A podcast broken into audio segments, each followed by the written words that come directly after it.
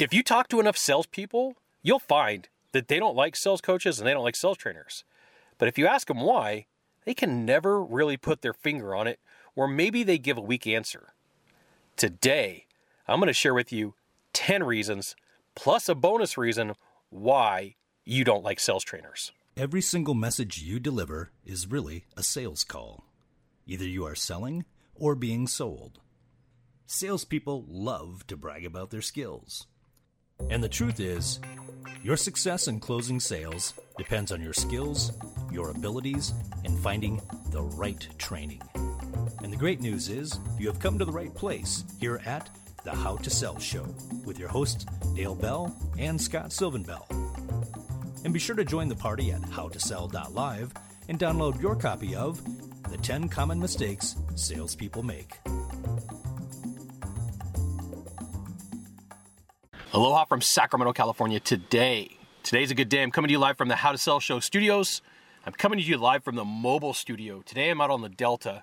So about 25, 30 miles south of Sacramento is like some of the best river area, wakeboarding area known to man. And there's some islands and there's some sloughs. And one of my favorite places to go and sit and watch the sunset out here when I'm not in Hawaii allows me to come out here, and there's hardly ever anybody out here. It's nice and quiet. And I figured today would be a good day to record this episode of why you struggle with sales trainers. And here's the thing. I'm going to say some things that may hurt some feelings. It may be a asbestos underwear type conversation, as my mom refers to it as, because, well, let's face it, it needs to be said. So I've come up with a few reasons why you don't like sales trainers. And some of them you may not have even thought of, and some of them you're going to be like, yep, totally agree. That's right.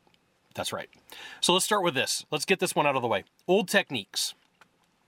I paid a sum of money to go see a sales trainer outside of the state of California, I want to say 5 years ago. And the event was touted as, you know, this event, you're going to learn techniques, strategies, technology that nobody has. Nobody has. So I go, and I go to this event. I fly to the East Coast, and the trainer, and I put that term loosely, rolls out and starts talking about, like, yeah, I'm going to teach you some stuff you've probably never heard of before. And I'm like, great. I've read so many sales books. I've read so many books on persuasion and influence. I've taken so many classes. I can't wait. So the guy gets up to the front of the room and he's like, all right, this technique I'm going to tell you about is called the feel, felt, found method. And I'm looking around like, dude, feel, felt, found is not new. That's nothing new at all. In fact, you could look up a Brian Tracy book from the early 90s and there's some feel, felt, found. You can find some Tommy Hopkins, you know, old school sales training, and there's feel, felt, found method in there. This isn't brand new, and the day just got worse, and I was pissed. I was frustrated. I was like, come on, you got to be kidding me. So part of the reason you don't like sales trainers, real deal, is they use old techniques. They're stuck on tie downs. You know, wouldn't you agree? Don't you agree? Shouldn't you agree? Isn't it? Wouldn't it? Couldn't it? You know, all the tie downs. I've been through all the training. I've been through all of it. That's what they focus on, right? They tell you, you got to get on the yes train. Now, I did fall for this early on in my career. I don't know, 10, 15 years ago, that you had to get people to keep saying yes, right? It was influenced by Robert Cialdini, and there is some truth to it. There is some, like, you can make some things happen, but if you pay attention to what Chris Voss says, no, a calibrated no is worth 5 times more than a yes. Love some Chris Voss, you know, love some Jim Camp. Start with no, or no, the only negotiating tool that you're ever going to need. Those are things that are technology that I really like, that I think are fantastic. There's a guy named Seamus Brown. Seamus Brown used to live up here in Northern California. Now he's a copywriter in San Diego, and I found some of his content and loved what Seamus had to offer. You know, it was more of Sandler style. That's more of my technique. A little bit more pressure than some people like. You know, you hear the common phrases, either you're being sold or they're selling you, or it feels like close, close, close, and you're a barker at a carnival. I remember 10 years ago, I was working for a heating and air company, maybe even 12, and the owner's son was with me, And we got sent to a conference in Sacramento, and the manufacturer had been putting on this event and set people to this event. And within the first 30 minutes, I'm sitting next to the owner's son, and I'm like, man, I can't do this. There's a million things I'd rather be doing today. And like sitting in this class is one of them. So he makes a phone call to his dad, and he's like, hey, I really don't want to be here. And the dad's like, hey, stay, because it was a favor from the vendor, from the manufacturer. Now, I saw that trainer once. I've never heard of this guy again, and he was horrible. Let's start with number two. Most people at your company, they don't hold themselves accountable. So you're forced to be trained to their level, which isn't that much. You know, if you're paying attention to this episode or any of my other episodes, one of the things that I love to say is most salespeople are lazy. They truly are. They want to put on the least amount of work to get the most amount of money, but they really don't want to put in the effort. And what they do is they rely on basic skills and personality. And some people make a pretty good living on basic skills and personality. But the problem is when you go and you train with that person and you have to sit through training with them, they're holding you back. You can only go as fast as they can. And if your sales training and your capabilities and your skills can get you to 100 miles an hour, they're training at 20. So you're bored. Even though it's sales basics and there's sales basic mastery, you really can't get too much of sales basic mastery. But at some point you're like, I'm tired of eating cake. I want pie. Part of this is, there's no nice way to say this. Most sales managers are not good at sales. They're not. They're in a management position because they couldn't close deals. And because they couldn't close deals, they were made a manager, but they were a people pleaser. And the ownership group or the people in the company liked the manager or the person who was a salesperson that's now a manager. And the sales manager has duplicated themselves. So, you know, when I go in, I work with a sales team and I meet with the manager, I'm sizing them up because that's usually going to tell me what the sales team is going to be like. And I'm very vocal about this. This isn't something that I hide. So if you're like, hey, Scott, we're thinking about hiring you. And I'm like, hey, most sales managers duplicate themselves and most sales managers suck. Hey, it's the way that it is. I'm not going to sugarcoat it and I'm not going to hide it. I'm going to tell you. This is one of the reasons why your team is not getting out of first gear is because you've duplicated the sales manager, the sales guy, the sales girl that couldn't close deals. So now you're forced to do whatever the bare minimum is, and you can't get motivation. Number three, this could be you. You've been in sales for a while. They're teaching you the basics, and you're bored with your job and what you're selling. What you're not recognizing is the problems that you have inside your office or the company may not be from the company. They could be coming from you. It could be an issue internally, and you're like, oh, I'm frustrated. And then you sit down and you line it out, or you listen to this episode, and you're like, you know what? I never thought of it. The reason that I'm frustrated with the company and the reason that I don't like the trainers that they bring in is because I don't care for the product. I don't care for the company. I don't care for what I have to offer. Number four, you have a process down and you're okay with the results. You know, I worked with a sales guy for a while, and one of his things that he loved to say was, what's wrong with making 80 grand a year? Well, with the company I was with, the top sales guy was making $400,000 a year. So, you know, for the amount of appointments the guy was running and the amount of work that he was putting in, if he would have put in just a little bit more work, he would have doubled his income because they both ran the same amount of leads. They both took the same amount of calls. And, you know, if you're just like, hey, I'm okay with, I don't know, fill in the blank, 80 grand a year, 100 grand a year, 120 grand a year, 200,000 a year, and you're comfortable, you know, in your mind, you're like, why are you sending me to this? I'm doing good. I'm doing everything that I could be doing. I don't need this. I don't want to be here. Number five, you have conflicts with the sales trainer or how sales is being taught. Now, most sales training, I'm going to tell you, is recycled. I've been through so much. I've seen so many people. I've seen so many experts, and I put that in quotes, and I put it very loosely. I put it in quotes, and I put it loosely because there are so many people who are self-proclaimed experts, but yet they're not good. You know, I've watched sales trainers who swear that they're good at sales, and I've sat through their training and I've watched, and at the end of the day, they're better at selling the training than they are selling themselves out in the field. They just can't close based upon with what they're teaching. Some of these sales trainers flat out just rip off others. They take somebody else's content and they pass it off as their own. One of the reasons you may hate or have conflicts with the way that the training's been taught is some of these trainers, once again in air quotes, very loosely represented here, they're just gathering intel and they're repackaging what they learn from you and then reselling it and passing it off as their own. And I have seen this happen.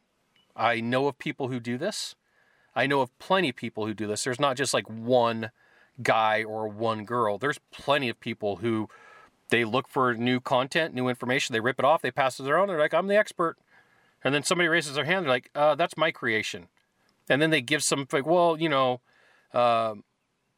it's just me taking liberties. I've seen that one. Number 6, there's no respect for the trainer and their skills.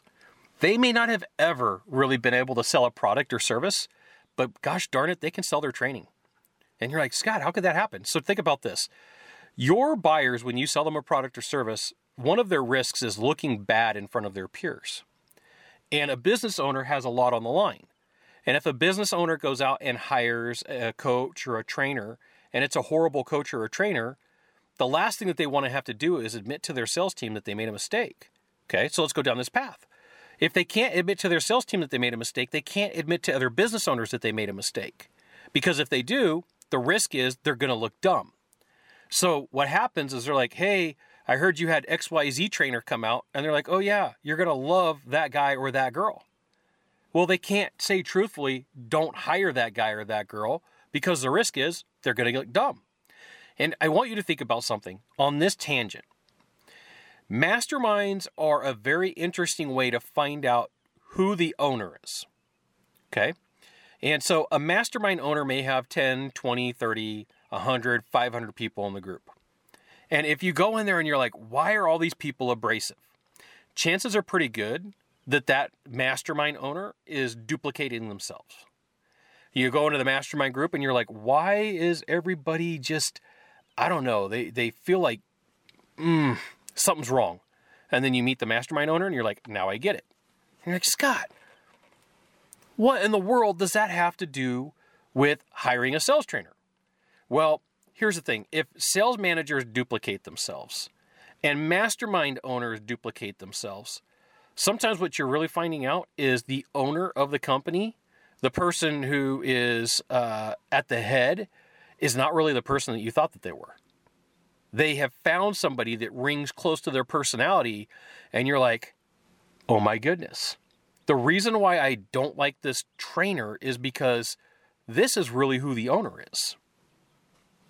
Number 7, it could be the attitude of the person teaching. Now, I was in a class, and I had a legitimate question. So I raised my hand, get called on, Scott, what's going on? And I asked my question, and the trainer, once again in loose air quote terms, said, so what do you think the answer is? I said, I didn't ask you to ask me what I thought the answer was. I didn't ask you to reverse on me. I didn't ask you to use a sales technique on me. I asked you a question, and it became a standoff because I wasn't going to let it go. This person wanted to exert that they had strength in the room. And I'm like, I'll play your silly game. You know, I'll just keep asking questions. I'll just keep going down this rabbit hole. And the thing was, they couldn't answer the question. And I pointed out, I said, you know what? It's okay if you don't know the answer. It's okay if you don't know the answer and you can't teach this content. And so like I pushed back on them. They thought they were going to exert on me. No, I flexed right back on them. It could be that the person's too cocky. You know, you look at them and you're like, I don't like the way that this person acts. It's part of their attitude.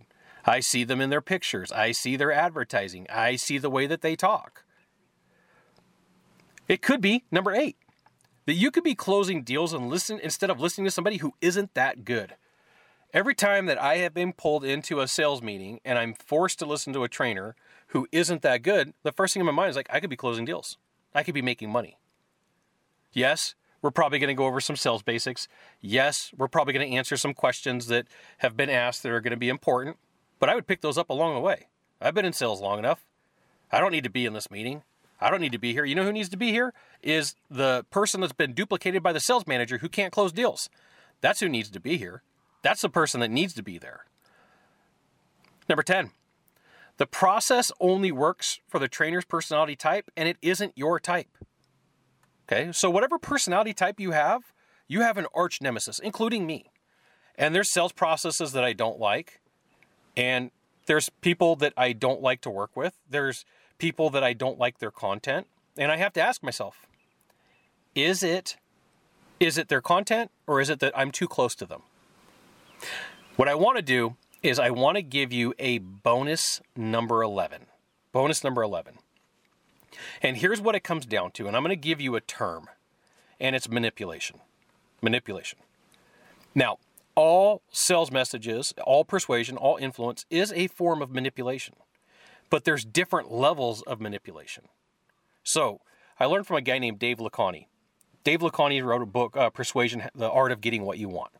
And I saw him, I want to say 2006, 2007, in Las Vegas at a Kevin Hogan event.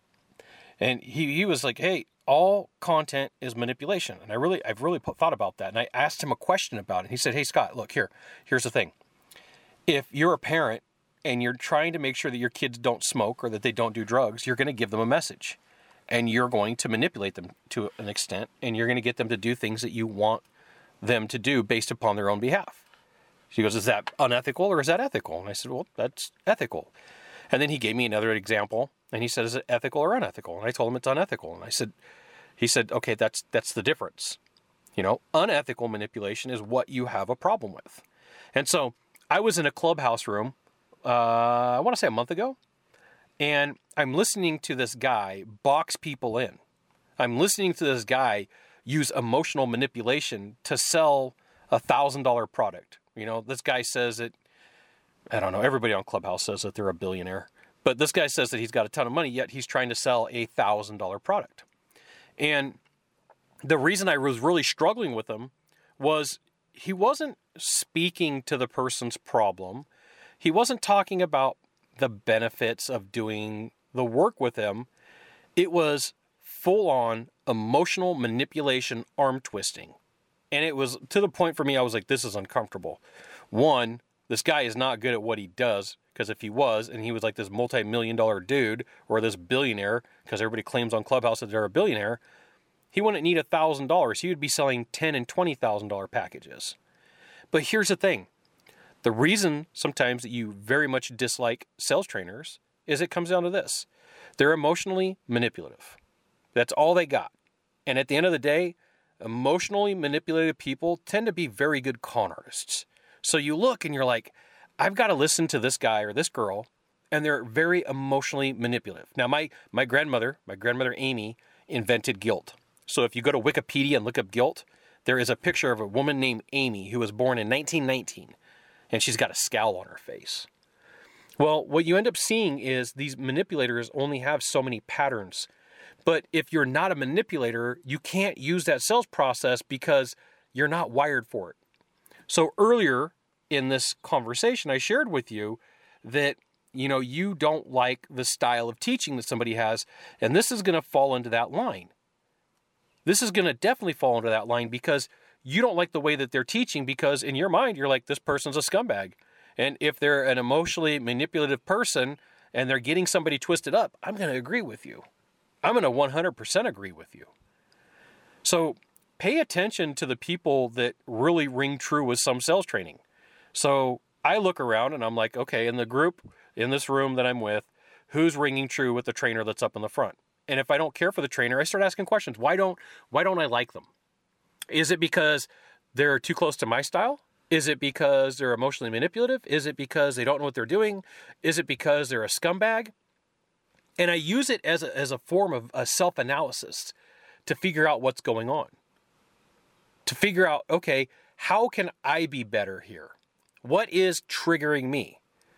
I was talking to my good friend, Dr. Caslow, the other night, and we were talking about change. And I said, Dr. K, I don't have a problem with change. And it was late. My time was probably like 11 or 12 because we typically talk late night. And then the next morning I was driving and I started thinking about it. And I said, you know what? There's things that I want to change that are easy to change. And then there's things that I fight and I resist against. And so the reason I bring this up is there's retrospect and introspect and ideas and thoughts. And my challenge for you today is the next time you have a sales trainer, a coach come into the office, you know, somebody that comes to work with you and you don't like them, your job is to figure out why. Your job is to figure out what's causing that problem, what's causing that conflict. because that's valuable information. So I'm going to give you a different example that you may completely understand. Every single salesperson has a buyer that's their kryptonite. Every single salesperson has somebody that they're just like, I don't like this buyer. I really don't. I don't care for them. I don't want to deal with them. I don't want to work with them. I don't want to sell them. They drive me up the wall. And I'm going to tell you, mine flat out, I don't do well with engineers. I don't do well with those people who think like an engineer. And it doesn't mean that they're a bad person. It just means that is my arch enemy. If I was a cartoon character, they would be my nemesis. So your goal is to figure out why a sales trainer is your nemesis. Is it that you're stuck in a meeting and you're like, I don't want to be here because my skills are good enough and I'm good enough? Is it that the sales manager or the business owner is duplicating themselves? Is it that the person is an emotional terrorist and they're all they do is manipulate and you think it's unethical? You know, why? Why don't you like the trainer? Why don't you like the coach? And then figure out what you could do about it. Maybe you could find a coach or a trainer that is more your style. Now, when I work with people, I'll tell them, like, look, I will never push your ethical boundaries. I'll make you uncomfortable, but I'll never make you question your morals. And there's plenty of sales trainers out there that they will sell at any cost, and they will do and say anything to close a deal. And what you're feeling is the yuck that comes from that, from some of these coaches and some of these trainers, because all it is emotional manipulation. And I got to tell you, when people try to emotionally manipulate me, I just shut down. I'm like, I'm not interested. So find your path, find your reason, and look around and say, why is it that I don't like this coach? Why is it that I don't like this mentor? And what can I do about it?